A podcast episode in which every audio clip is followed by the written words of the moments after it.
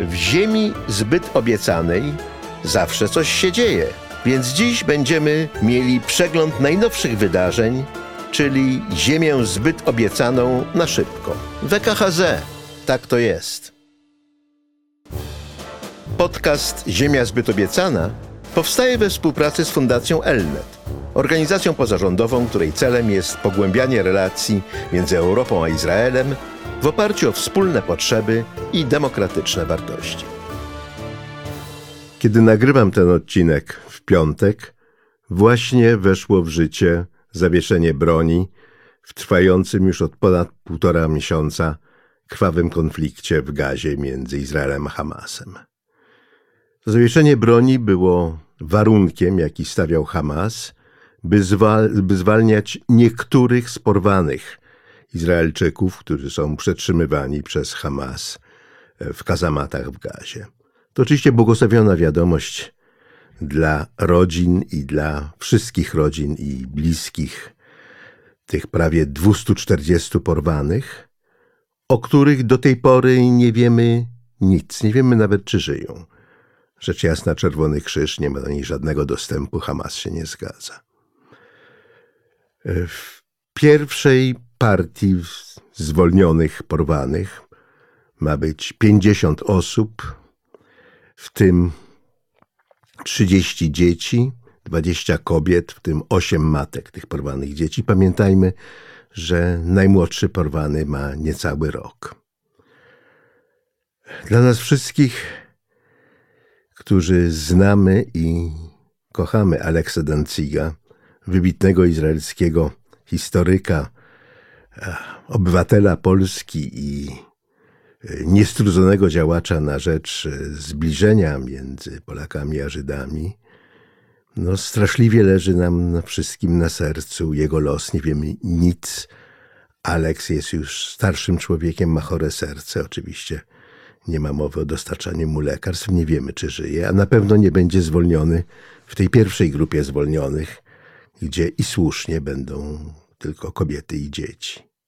Ale porozumienie o zawieszeniu broni przewiduje, że po uwolnieniu tej pierwszej pięćdziesiątki, za co Izrael płaci czterema dniami zawieszenia broni, każde zwolnienie następnej dziesiątki porwanych będzie powodowało przedłużeniem zawieszenia broni o dzień. To oczywiście jest z korzyścią dla Hamasu. Hamas wykorzysta to zawieszenie broni, żeby przegrupować siły, a Hamas wcale nie jest pokonany. Walczy, to trzeba przyznać, bardzo skutecznie w ruinach gazy. E, I to będzie oznaczało, że realizacja drugiego z celów, jakie Izrael sobie postawił w tej kampanii, czyli zmiażdżenia Hamasu jako siły wojskowej, by nigdy więcej nie mógł dokonać takich zbrodni, jakich dokonał, ten drugi cel staje się trudniejszy do osiągnięcia. Ale te dwa cele, zwolnienie porwanych i zmiażdżenie Hamasu, od początku były sprzeczne. I rząd izraelski, jak się wydaje, zrazu postanowił, że drugi cel ważniejszy jest niż pierwszy, bo chodzi o obronę obywateli Izraela, by nigdy zbrodnie Hamasu nie mogły się powtórzyć. Tyle tylko, że rodziny i bliscy porwanych y, rozkręcili w Izraelu bardzo skuteczną i absolutnie zrozumiałą kampanię, stwierdzając, że państwo zawiodło ofiary zamachu z 7 października nie dostarczyło tego elementarnego bezpieczeństwa, jakiego mamy wszyscy prawa, prawo oczekiwać od naszych państw. Wobec tego ma zobowiązania wobec porwanych i ich uwolnienie musi być priorytetem. Zawieszenie broni oznacza także, e, to był jeden z warunków, e, ograniczenie możliwości działań zwiadu izraelskiego. Izraelczycy będą mogli przeprowadzać zwiady, loty zwiadowcze nad Gazą tylko 6 godzin na dobę, co oczywiście także ułatwia Hamasowi przegrupowywanie sił. I zwolnionych ma być w zamian za tych 50 porwanych, 150 więźniów z więzień izraelskich, kobiet i nastolatków, e, skazanych prawomocnie za e, współpracę z organizacjami terrorystycznymi. E, kiedy w telewizji brytyjskiej dziennikarka rozmawiała na ten temat z izraelskim rzecznikiem, stwierdziła, no, 50 Izraelczyków uwolnionych w zamian za 150 Palestyńczyków. Czy to znaczy, że Izrael niżej ceni życie Palestyńczyków niż Izraelczyków? No bo proporcja wychodzi 1 na 3, tak? Zdumiewające pytanie i pokazujące tylko, jak głęboko uprzedzone wobec Izraela są przynajmniej niektóre media międzynarodowe – i trzeba przyznać, że izraelskiemu rzecznikowi odebrało mowę, a jako, że ma bardzo wyrazistą twarz, to powieki mu poszybowały w górę i to zdjęcie jego twarzy zdumionej z podniesionymi powiekami stało się memem. Problemem, jaki powstaje w związku z tym zawieszeniem broni, jest to, że chociaż deklaracja rządu izraelskiego w sprawie warunków zawieszenia broni stwierdza jednoznacznie, że walki zostają wznowione natychmiast po wygaśnięciu zawieszenia broni, a generał Joachim Galant już zapowiedział, że wojna w Gazie, by osiągnąć zwycięstwo, potrwa jeszcze dwa miesiące, to wznowienie działań będzie w rzeczywistości bardzo trudne. Bardzo trudne, bo e, międzynarodowa opinia publiczna nie chce oglądać E, zdjęć zabitych dzieci w gazie, co należy uznać za coś absolutnie zrozumiałego. I wywiera presję na swoje rządy, by z kolei te rządy wywierały presję na Izrael, by powstrzymał swoją kampanię. Rzecz w tym, że inaczej kampanii w gazie prowadzić nie można. Hamas posługuje się mieszkańcami gazy jak żywymi tarczami. Gaza jest gęsto zaludniona i nie ma jak z niej uciec. Na przejściu granicznym z Egiptem w Rafa stoją egipskie czołgi z lufami wymierzonymi w przejście graniczne, na wypadek, gdy Palestyńczykom jednak udało się przedrzeć. I wszystkie państwa arabskie już zapowiedziały, że nie przyjmą ani jednego uchodźcy z Gazy, bo Gazańczycy mają pozostać na swojej ziemi i walczyć o nią. No to jest tak jakby Polska, Słowacja, Węgry, Ukraina, Bułgaria stwierdziły, że nie przyjmą ani jednego uchodźcy z Ukrainy, bo Ukraińcy mają zostać na swojej ziemi i walczyć z Rosjanami. Kazańczycy są w pułapce. Tę pułapkę zastawił na nich Hamas. Zamknęła się, gdy Hamas rozpoczął swoje mordy, przerwawszy granice Izraela. I tak naprawdę zakończyć się może jedynie, gdy Hamas zostanie zmiażdżony ale to zawieszenie broni pokazuje, że ten cel może nie zostać osiągnięty. A co za tym idzie, obywatele Izraela będą żyli pod groźbą ponowienia takiego ataku. Nie wiem, czy w takiej sytuacji ponowne zasiedlenie obszarów przygranicznych, z których ewakuowano 300 tysięcy ludzi, w ogóle będzie możliwe. E, nie wiem, czy ktokolwiek z nas podjąłby decyzję, żeby nasze dzieci mieszkały blisko granicy z Hamasem, licząc na to, że drugi raz się nie powiedzie. To, jak bardzo fundamentalny jest ten konflikt i jak bardzo racja leży wyłącznie po stronie Izraela, widać w postawach izraelskich Arabów. Arabów, którzy są obywatelami Izraela, oni sami w większości mówią o sobie izraelscy Palestyńczycy. W przypadku wcześniejszych zamachów terrorystycznych z reguły większość sympatii izraelskich Palestyńczyków była po stronie terrorystów. To dość jednoznacznie wynikało z badań opinii publicznej, a także y, z takich głosów opinii publicznej, jakie, jakie można było rejestrować. Tym razem jest zupełnie inaczej.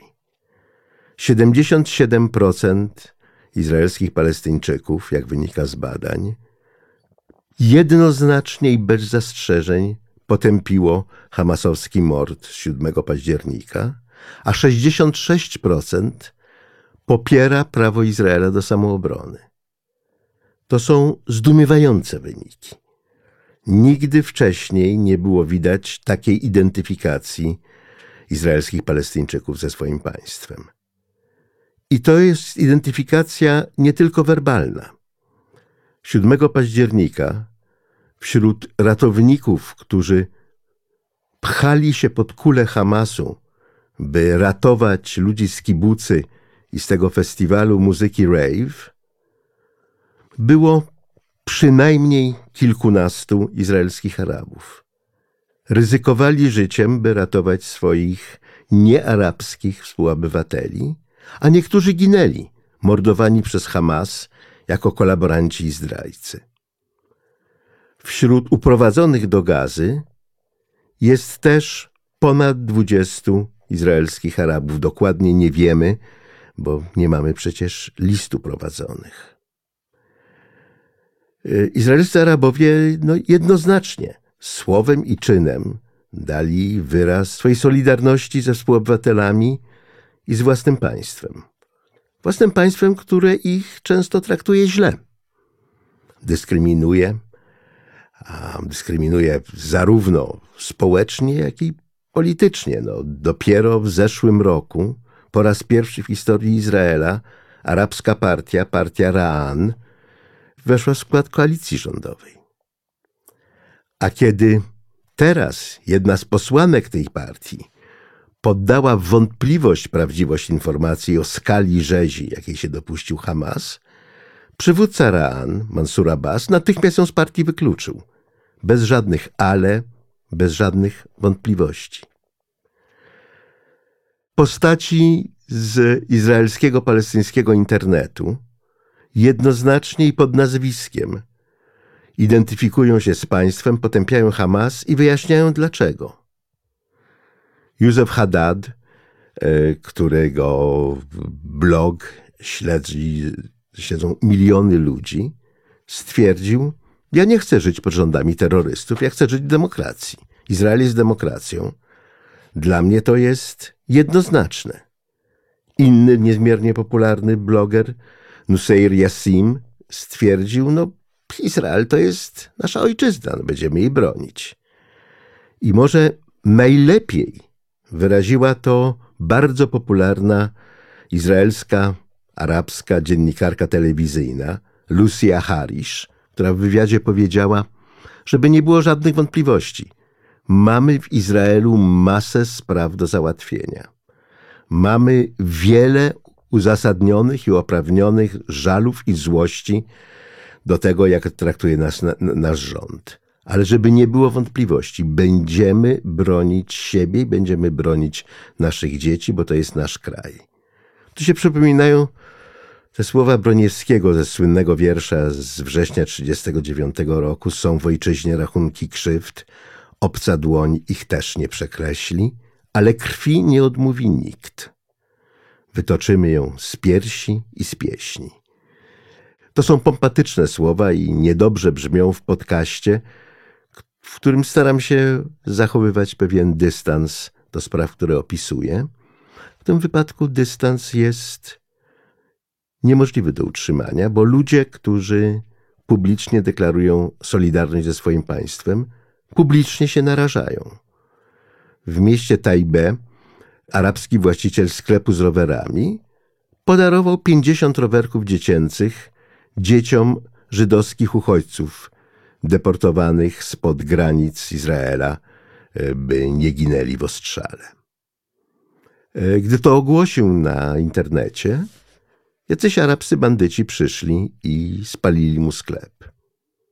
A gdy ogłosił, że spalono mu sklep, w ciągu 24 godzin w akcji crowdfundingu Y, Izraelczycy zebrali dla niego dziesięciokrotnie większą kwotę niż ta, która była mu potrzebna, by sklep odbudować, a on nadwyżkę przeznaczył na Magen Dawida dom, na czerwoną gwiazdę Dawida, izraelski odpowiednik Czerwonego Krzyża. Ryzyko, jakie podejmują, jest realne i dlatego trudno mi jest o nich mówić bez wzruszenia i szacunku. Tym bardziej, że jak wiemy, bandyci są wcale nie tylko po stronie arabskiej. Żydowscy bandyci z osiedli na zachodnim brzegu nadal napadają na palestyńskich chłopów. Kilkaset rodzin palestyńskich musiało się ewakuować, porzucić domy, porzucić dobytek, schronić się gdzie indziej z obawy przed atakami, które pozostają bezkarne. Wojsko, które ma na zachodnim brzegu strzec ładu i porządku, często patrzy w drugą stronę i udaje, że nie widzi, a czasem nawet żołnierze włączają się do tych pogromów. Bandyci wiedzą, że mają poparcie w rządzie. Tacy ministrowie jak Ben Gwir, minister bezpieczeństwa narodowego, który zresztą głosował przeciwko zawieszeniu broni, bo żadnych rozmów z terrorystami trudno, jeżeli zapłacą za to zakładnicy, no to zapłacą. Ale on też mówił, że nie należy się przejmować ewentualną przemocą osadników na zachodnim brzegu, bo co tam oni robią, no parę graffiti na was grali. Te graffiti to śmierć Arabom.